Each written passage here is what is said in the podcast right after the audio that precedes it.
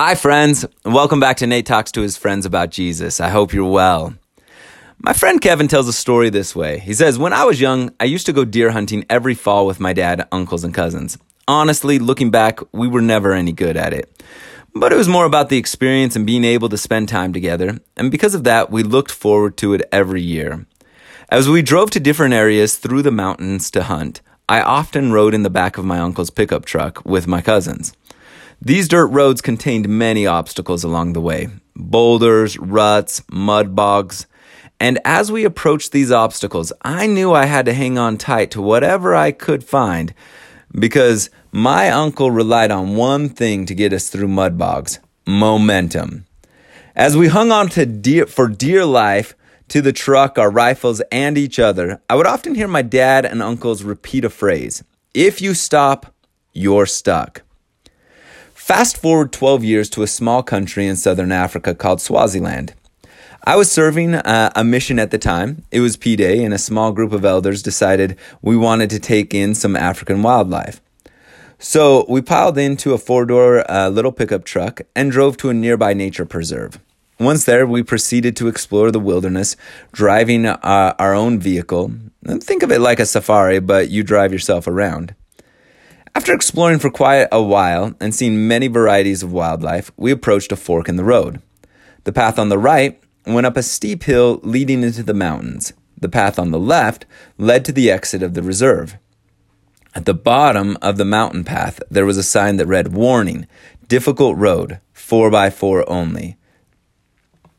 Now, the little four door truck I was driving did not have four wheel drive. But being young and possessing some poor decision making and a strong sense of adventure, we chose not to heed the warning and headed up the path. It proved to be a difficult path full of obstacles, but with careful tire placement and a good dose of adrenaline, we did quite well for a while. We soon rounded a corner to find yet another obstacle waiting for us a small and seemingly unimpressive section of mud. But as I started to drive through the mud, it soon became apparent that this puddle was a lot deeper and the ground a lot softer than I anticipated. I knew I simply didn't have enough momentum to carry us through this obstacle, and the truck grinded to a halt, leaving us with tires spinning freely in that moment, it was like I could hear my dad's voice speaking the words, If you stop, you're stuck. We tried for 30 minutes to free the truck, rocking it back and forth, pushing with all our strength, but we weren't budging it. It was badly stuck. So there we were, deep in the African wilderness, and it was about to get worse.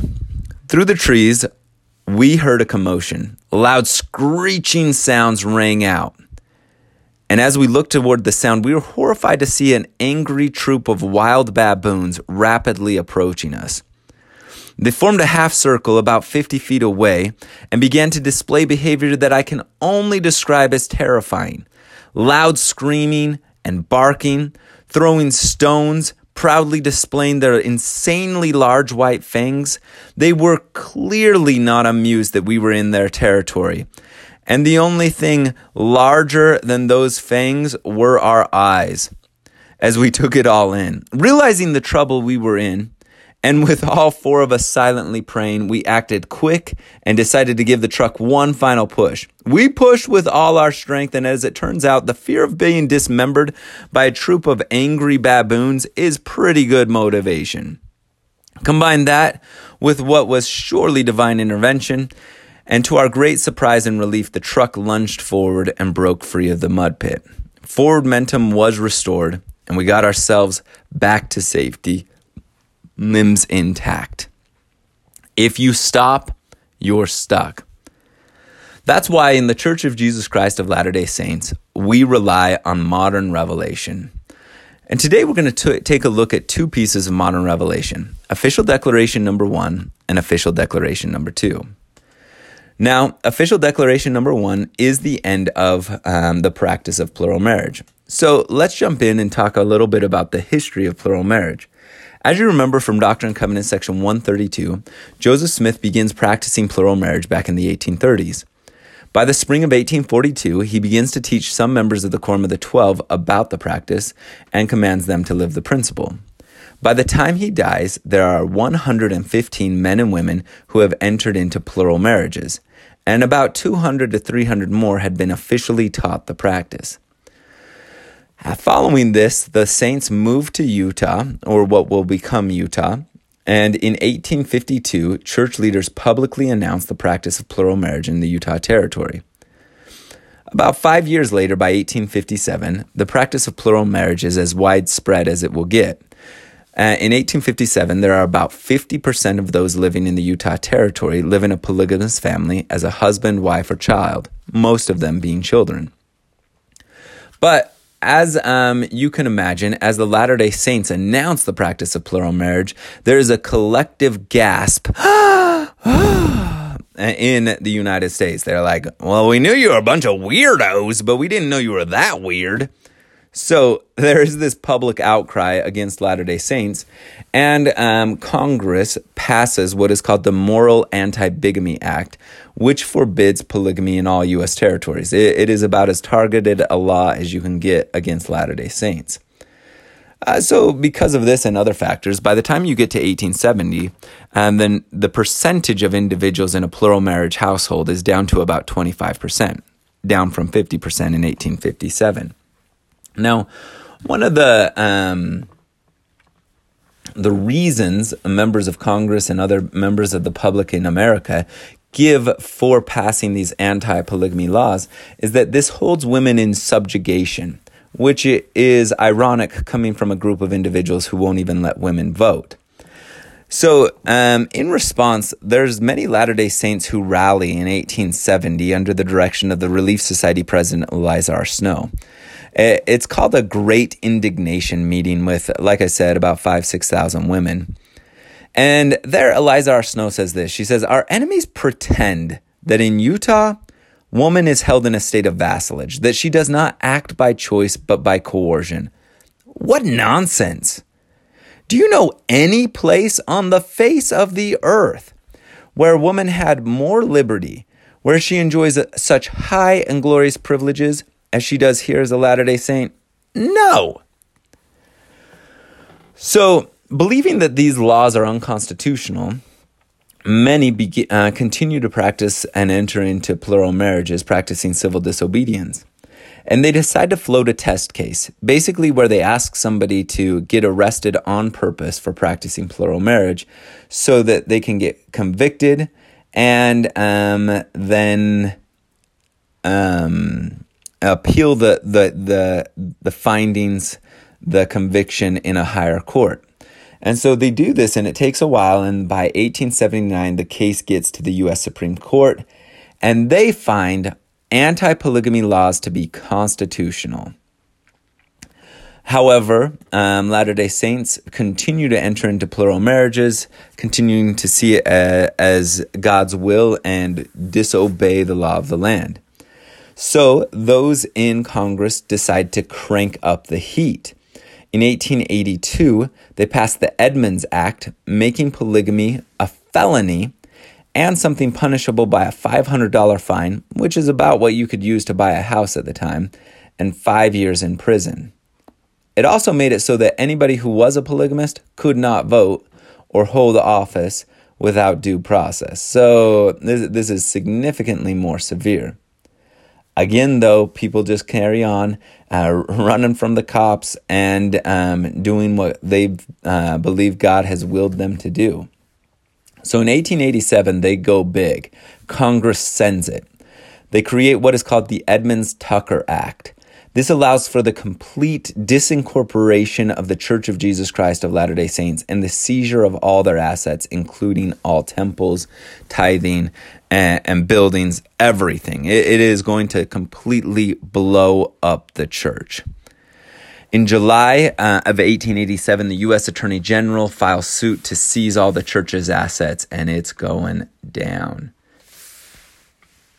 So, with all of this going down, church leaders going underground, being hunted as fugitives, President Wilford Woodruff um, uh, takes over as leader of the church.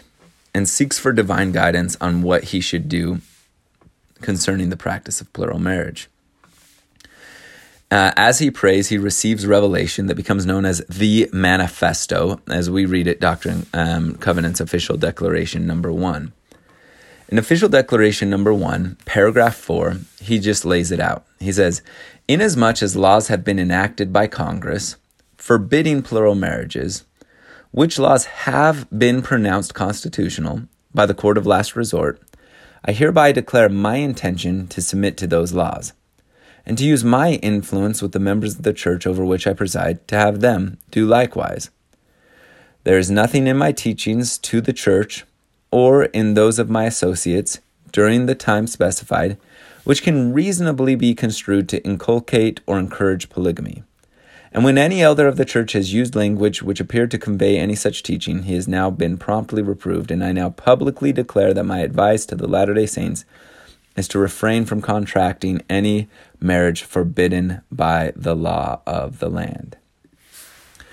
So uh, basically, the, the tone is hey, we, we were obedient, but we're being stopped by, by our enemies.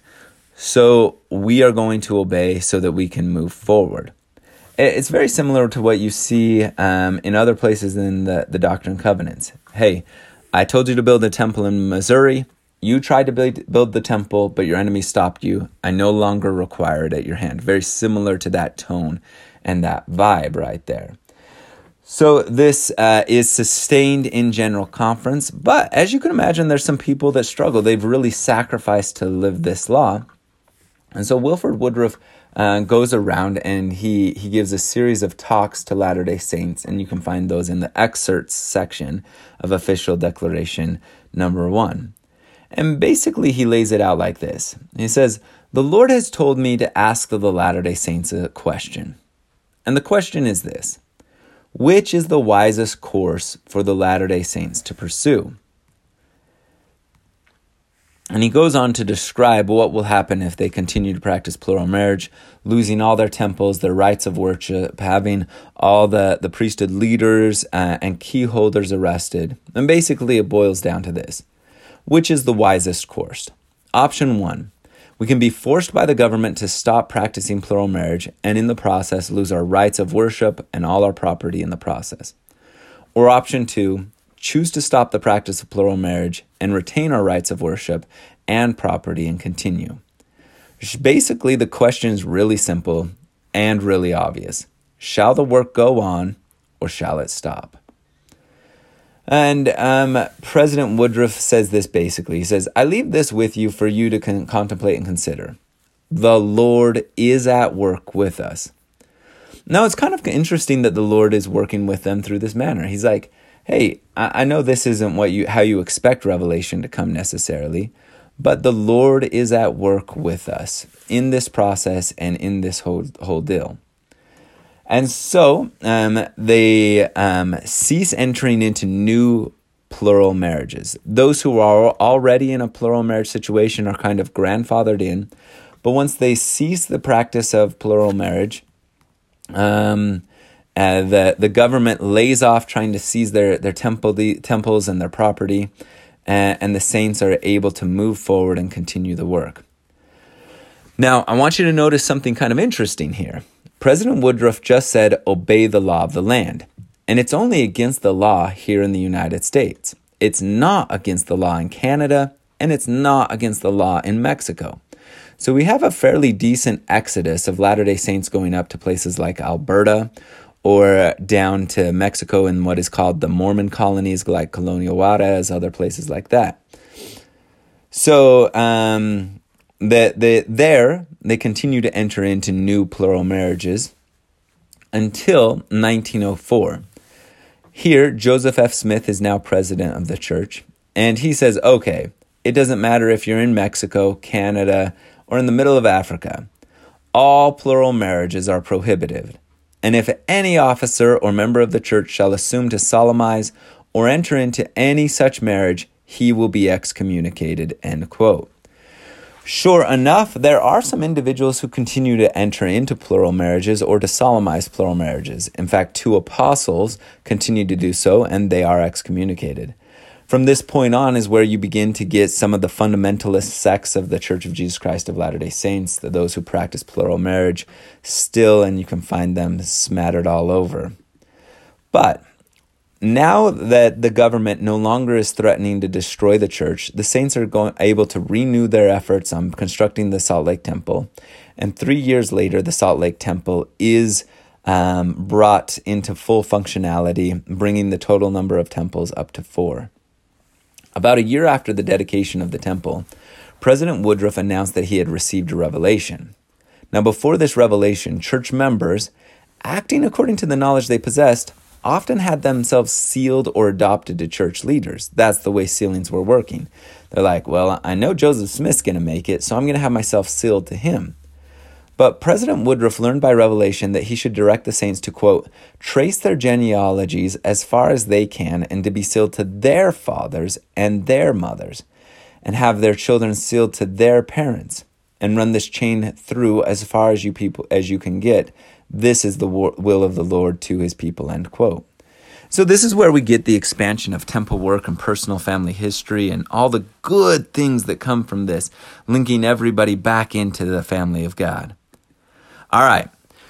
So, that's the end of official declaration number one. So, a couple of ideas from this. Number one, we no longer practice plural marriage. Therefore, young women, if somebody comes up to you and asks you to be their third wife, just say no for a variety of reasons. But number one, because we don't believe in that at this point in the church. Number two, I want you to think about this a little bit. I'm not going to give you any answers, but con- consider this. Are there any meta messages about revelation that we can get from official declaration number one? What does it teach us about how God operates? And um, what does it teach us about the process of revelation and moving forward. And ultimately, I would just want to reiterate that point. If you stop, you're stuck. And so we always need to, to pay most attention to what the current president of the church is saying, teaching, and leading us. All right, we good? I'm going to assume so because I can't hear your voice back. All right. Uh, and hey, may I point out my wonky heater has not come on and we are in good shape here. Dude, blessed day in the garage band of po- um, Come Follow Me podcasts right here. All right. Okay, let's go official declaration number two. As you know, official declaration number two ends the ban on giving the priesthood to those of African descent. So we're going to take a look at how does this ban come to be in place in the first place? Um, why does it exist? How long does it exist? And why does it end? Now, to set this up, let's look take a look at the church's current official position on race. This comes from the Church of Jesus Christ.org and their essay Race and the Priesthood.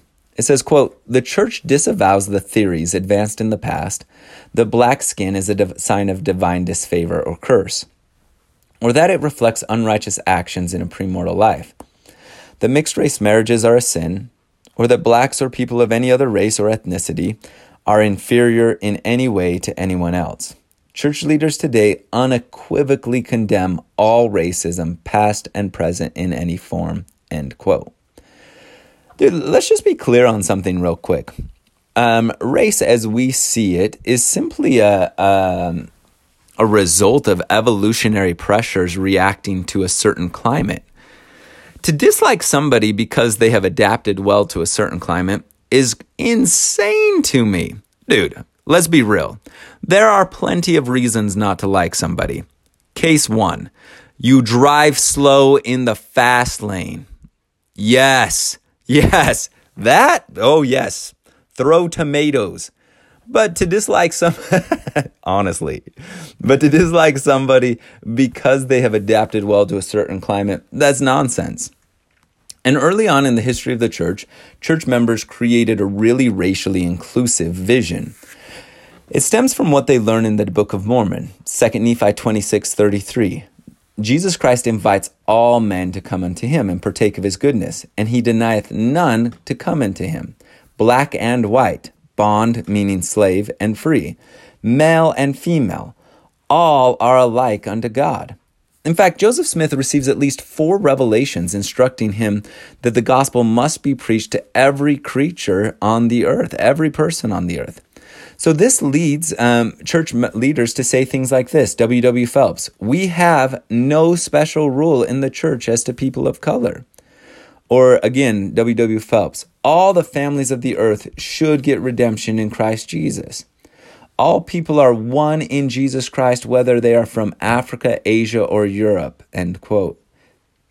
And then Joseph Smith says stuff like, We may soon expect to see flocking to this place, Nauvoo, people from every land, from every nation, persons of all languages, and every tongue, and every color, who shall with us worship the Lord of hosts in his holy temple. It seems clear from this that, that Joseph expects, expects people of all racial origins to worship in the Melchizedek priesthood temple of Nauvoo. Now, that being said, there not, are not a lot of black members of the church early on. Not necessarily due to racism, more just because they're preaching the gospel in rural New York and there's just not a lot of black people there. But you do get some pretty significant and faithful individuals. People like Elijah Abel. Elijah Abel joins the church in the 1830s and receives the priesthood in 1836. He participates in all the ordinances of the Kirtland Temple and receives the endowment of power in the Kirtland Temple. then he goes out and he preaches the gospel principally to white congregations and is very successful. Uh, he's a stud of a missionary. At one point, he's preaching in eastern Canada, and he has a troubling dream where he sees a young woman, uh, a woman, excuse me, named Eunice, uh, who he had baptized in New York, full of doubts about the Book of Mormon. And so, being the powerful missionary he is, he sets out immediately for New York, and then shortly thereafter um, arrives at Eunice's doorstep. She's ready to tell him that the Book of Mormon's a work of fiction and that Joseph Smith was a false prophet. But when she sees him, her heart softened and she ha- invites him in. And he empathizes with her and he says, Sister, you have not been tempted as long as the Savior was after he was baptized. Uh, and, and just lets her know that this sort of temptation is normal as we go through our process of discipleship. Um, and then he uh, lets her know that he's going to preach at a schoolhouse nearby and to come by. So they go and they listen to him preach uh, as he, he teaches from the New Testament, where it says, Beloved, think it not strange concerning the fiery trial which is to try you. As she hears his voice, uh, she feels the spiritual confirmation that Joseph Smith is a true prophet of God and that the Book of Mormon is true. Now, he's got to go take care of some things as a missionary, but he tells her, I'm going to come back in two weeks. But after he leaves, some people start to spread, spread flyers and handbills in the town, falsely claiming that Elijah had murdered a woman and her, her five children. Dude, in, like, that's just insane. It's insane. And so people start taunting uh, Eunice, saying, like, what do you think about your Mormon elder now? And, and she just testifies that God will protect him. So he comes back in two weeks, ready to preach another sermon. And as everybody's gathered, kind of ready to see this guy get beat or lynched, um, and he stands up, unafraid and bold, powerful man. He says, My friends, I am advertised for murdering a woman and five children, and a great reward is offered for my person.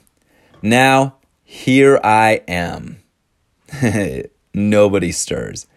He's like, if anyone has anything to do with me, now is your time. But after I commence my services, don't you dare lay your hands on me. It's like Abinadi, touch me not, or God will smite you. Nobody moves. It's just this tense moment. He's like, nobody? All right. And then he sings a hymn, says a prayer, and delivers a powerful sermon.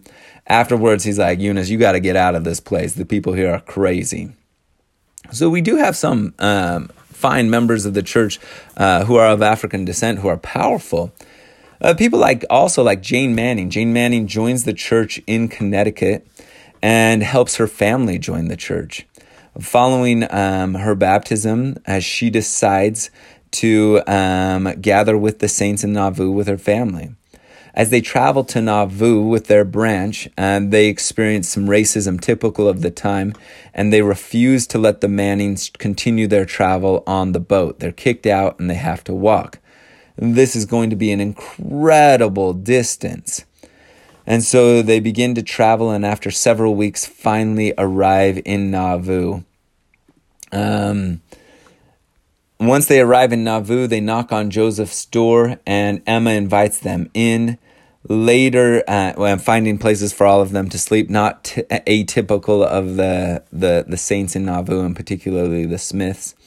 When Joseph comes home, he turns to Jane Manning and he says, I, I hear you've been the head of this little band, haven't you? He's like, I would like to hear you relate your experiences in your travels.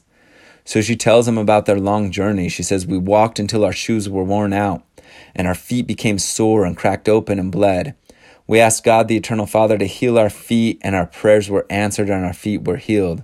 She talks about how they slept under the stars, how people threatened to throw them in jail because they did not have free papers, how they had to cross rivers and streams and endure frosty mornings, and how their children got sick, but they prayed and they were healed by their faith. And she says, We went on our way, rejoicing, singing hymns, and thanking God for his infinite goodness and mercy to us. And Joseph replies, God bless you, you're among friends now. After about a week, um, and Joseph comes down and finds Jane crying in his house, and he's like, What's going on? And she says, All her family has gone off and got themselves homes and employment, but she doesn't have one. And he says, You have a home right here if you want it. And then he, he turns to Emma and he says, She has no home. Haven't you got a home for her? And Emma replies, Yes, if she wants one, she can live here. So Jane quickly becomes part of the Smith household and, and um, works in the store and and is integrated there.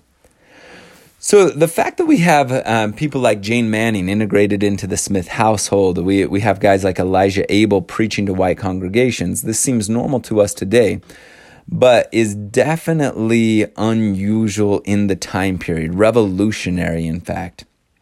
And, I want just to give you a feel for how different it is. And there's a quote by L.P. Hartley that I think is is important here. He says, "The past is a foreign country. They do things differently there." End quote. Like just to give you a feel for what is more typical of the time, it, like George Washington owns his first slave at age 11. Thomas Jefferson pens the line, All men are created equal, and sees no contradiction in owning hundreds of slaves. In 1790, the U.S. Congress limits, free, uh, limits citizenship of the United States to free white men. In 1857, we're talking two decades after um, Nauvoo and Joseph Smith uh, right here. Two decades later, 20 years later, basically, the U.S. Supreme Court declares that black individuals possess no rights which a white man is bound to respect. And similar time period, 1858, Abraham Lincoln, the great emancipator himself, Listen to what he says. Abraham Lincoln, and this will give you a feel for how unusual the practice of the saints is right here. Abraham Lincoln, a quote, I am not nor ever have been in favor of bringing about in any way the social and political equality of white and black races. That I am not, nor ever have been in favor of making voters or jurors of Negroes, nor of qualifying them to hold office, nor to intermarry with white people. I, as much as any man, am in favor of the superior position assigned to the white race. End quote. So when outsiders see how the Latter day Saints are, are acting racially, they level some criticisms against them. Now, let me read off some of these criticisms to you. They're not going to sound like criticisms to you, but trust me, these are criticisms. They say things like church members accept all nations and colors. And they, they say elders maintain communion with Indians and walk out with colored women. The church members welcome all classes and characters into their society. The members included aliens by birth. That's not referring to Martians, rather to people born outside of the country. And people from different parts of the world as members of God's earthly family. And again, again, I, like I know this sounds like a compliment. At the time period, it's a criticism. Uh, more, three more here. Church members honor the natural equality of mankind without accepting the native Indians or African race. The church members open an asylum for rogues and vagabonds and free blacks. And they promote black ascendancy over whites. In fact, one uh, observer from England, a lawyer traveling through the, Amer- uh, the United States, seen the, the, the Church of Jesus Christ racial position in Missouri, he, he says, it's unlikely that the saints are going to remain unmolested in the state of Missouri, end quote. And he proves to be rather prophetic on that point. Even if you look at the political cartoons against the Latter day Saints at the time, on the surface they'll be like mocking the idea of polygamy. But as you look closely, you'll see that there's also a mockery of their, their racial stance in the, the political cartoons at the time. So, if this is the case, if early on the Church of Jesus Christ of Latter day Saints is radically racially inclusive, when did it change and why does it change? Well, it starts in 1847 after Joseph Smith's death.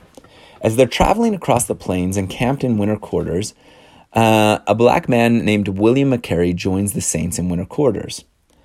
And he he starts to say things that are kind of wonky like he's the reincarnation of past prophets and that the saints should follow him. And he has some ventriloquist skills that make it sound like voices are coming to confirm his claim that he is the reincarnation of past prophets. Now, no surprise here, William McCary is going to be excommunicated for apostasy and expelled from winter quarters. But before his excommunication, William McCary approaches Brigham Young and complains that this is about racial discrimination um, not about the leaders questioning his strange teachings. Brigham Young's reply is telling. Brigham Young says, quote, It's nothing to do with the blood. For from one blood, God has made all flesh. We have one of the best elders, an African. He's talking about Walker Lewis, who lives back east. And he later adds, We don't care about the color, end quote.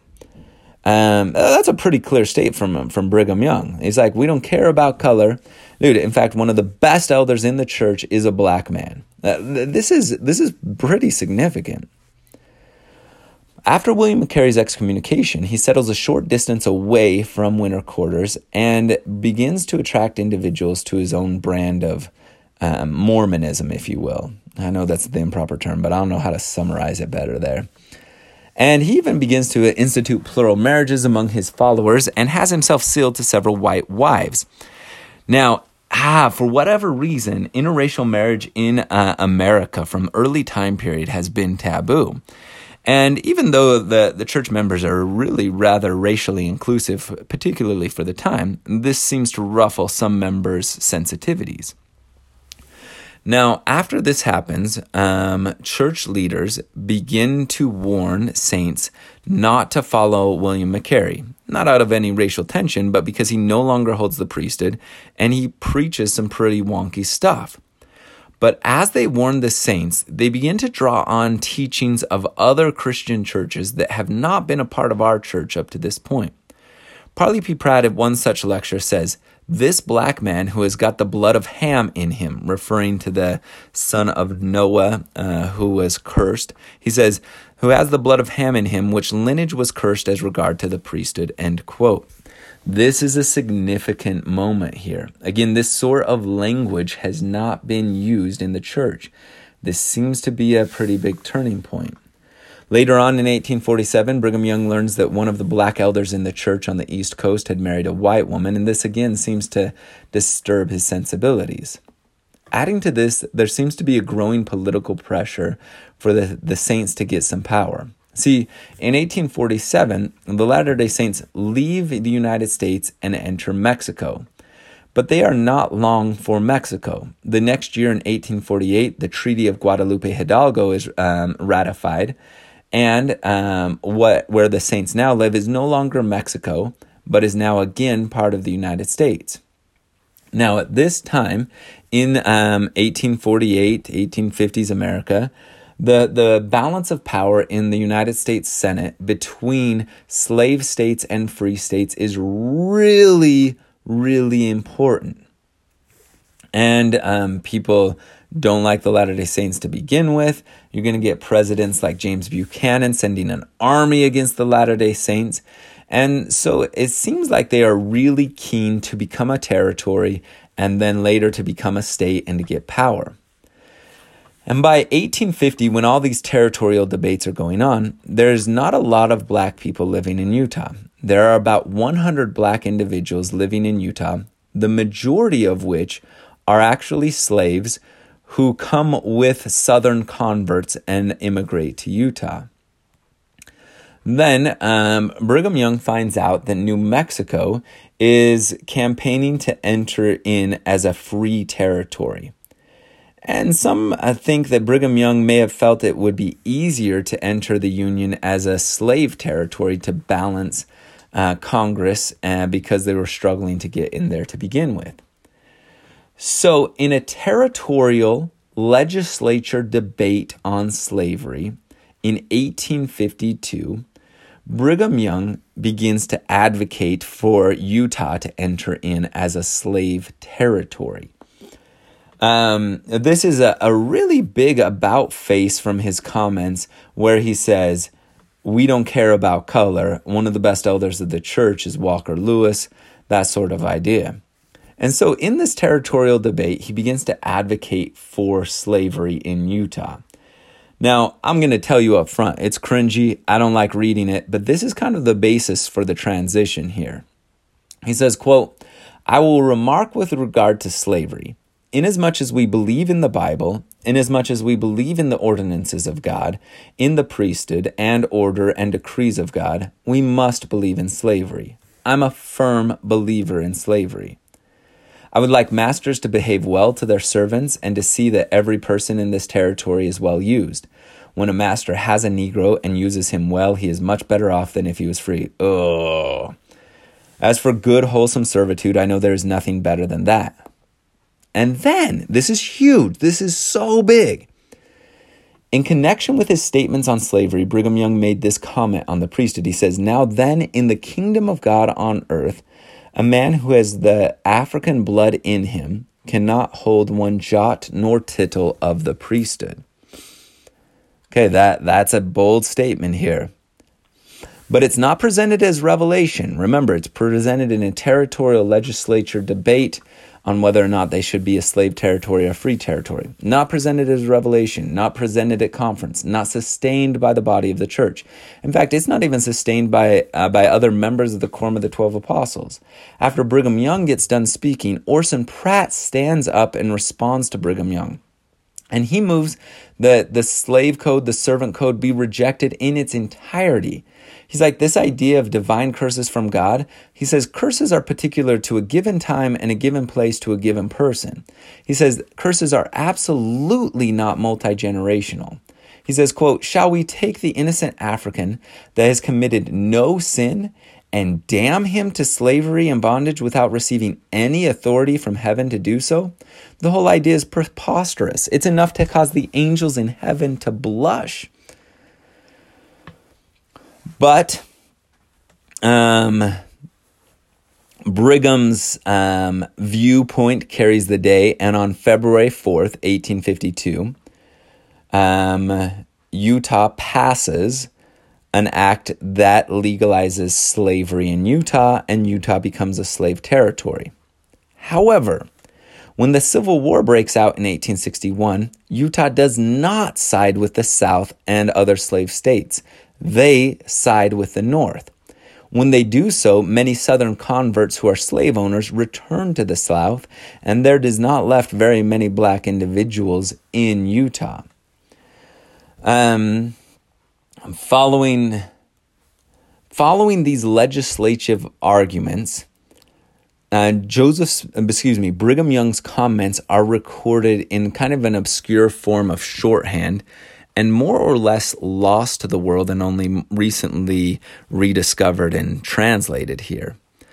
But people hear about his comments, and so it kind of word of mouth becomes the practice in the church not to ordain men of African descent to the priesthood or allow any person of African descent to participate in Melchizedek priesthood ordinances in the temple, even though men had been ordained to the pre- priesthood prior to this, but it's kind of like a, a a game of telephone, word of mouth, and it becomes a widespread practice in not too long. Once the practice is widespread, it becomes a policy in the church. And once it's a policy, then people start remembering back and making claims that weren't actually true about how this practice starts, and it becomes rather ingrained in our culture. And even though it is a policy, it is not taught as something internal. Like Wilford Woodruff says, the day will come when those of African descent will be redeemed and possess all the blessings. But part of the problem is, even though it's seen as a policy, it's so ingrained that church leaders feel that they need to get a revelation in order to stop the practice since it's so widespread and since the origins are so unclear. Heber J. Grant says the ban will continue until such a time as the Lord shall see fit to withdraw the decree. Again, feeling like there is a need for um, a, a divine revelation to change course on this. President McKay talks about praying about this frequently. He, he says there's no doctrine relating to this priesthood ban. He describes it as a scriptural precedent uh, or a practice, but not a doctrine. And David O. McKay says, quote, the practice someday will be changed, and that's all there is to it, end quote. Spencer W. Kimball thinks about this for decades. Having grown up in Arizona around different races, particularly Latino populations and uh, Navajo uh, populations, this is this idea of race is, is particularly on his mind. And as early as 1963, he writes a letter to his son and he says, I wish the Lord had given us more clarity in the matter. Because, like we said, the beginnings of this are so muddy and word of mouth. He's like, I just don't see the clarity on this. He goes on in this letter to his son and he says, I know the Lord could change his policy and release the ban. And then he says something interesting. He says, and forgive the possible error which brought about the deprivation. If the time comes, that he will do, I am sure. But like we said, once it starts as a practice and becomes a policy, and since the origins are not clear, presidents of the church believe they need a clear revelation to change the policy. And a lot of people have attempted explanations to explain why this priesthood ban came about in the first place. People say things like Brigham Young was a racist and he was acting on his own racism. Now, it is certainly true that Brigham Young is a, a, product of his time. You heard Abraham Lincoln and his views, and not many people are calling him racist. Um, Brigham Young certainly said racist things, but at the same time, he also says things like, We don't care about the color, and one of the best elders of the church is a black man. So, this is not as easy black and white as some people t- sometimes want to make it out. This is way more muddy in real life than sometimes we appreciate. Other people claim that Brigham Young was acting on what he believed was required by Scripture, but was wrong about his Scripture interpretation. Others say Brigham Young straight up received a revelation and that's why the ban existed. Or they say Brigham Young enacted the policy because the people, the Latter day Saints, were racist and they weren't uh, ready for full racial equality. Others believe that that it, it, was completely political, as we talked about the the debate about entering into the territory as a slave territory to balance with New Mexico. Um, that it was politically motivated. Others even say that it's missionary motivated, that this ban would attract more converts from the South and grow the church uh, and some even give doctrinal um, justifications for the practice. In response to this, Jeffrey R. Holland says this All I can say is, however well intended the explanations were, I think almost all of them were inadequate and are wrong. To the extent that I know anything about it, we simply do not know why that practice, that policy was in place. We just don't know in the historical context of the time why it was practiced. That is my principal concern is that we don't perpetuate explanations about things we don't know. I think that's a wise ground to go on. So we know that it uh, came about and we know some of the details, but uh, as far as motivations and, and extension, we just don't know. And we've got to be honest with ourselves and say anything I say at this point is going to be an assumption on my part. Elder Dallin H. talking about this says some people put reasons to the priesthood ban, and they turned out to be spectacularly wrong. There is a lesson to that. So, when does the policy change? Throughout the 1950s, David O. McKay um, begins softening several restrictions on this, but does not believe he has received clarity and revelation to completely remove the ban. When Spencer W. Kimball takes over, he ponders this a lot.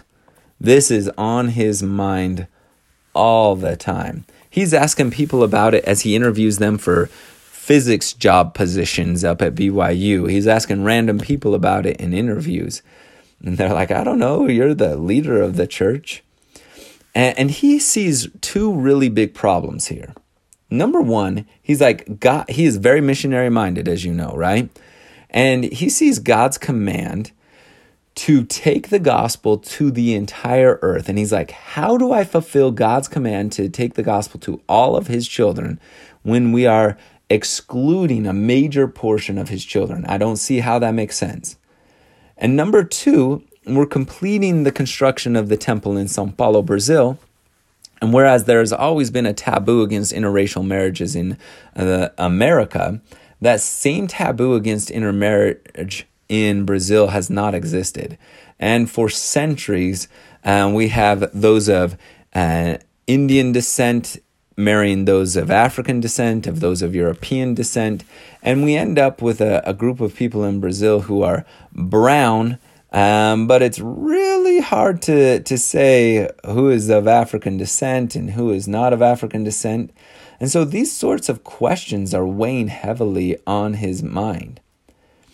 So, so he said, he, he's like, I went to the temple a lot alone, especially on Sunday and Saturday when there are not organizations in the temple. And he searches about it, he prays about it. And finally, um, feels like he's moving in the, the right direction. And so on June 1st, 1978, he meets with the Quorum of the Twelve, and afterwards, they offer a prayer asking God what they should do on the priesthood ban. President Kimball says, if you want this ban to continue, I will support it and fight the world for the rest of my life. But if you would desire it to change, please let us know.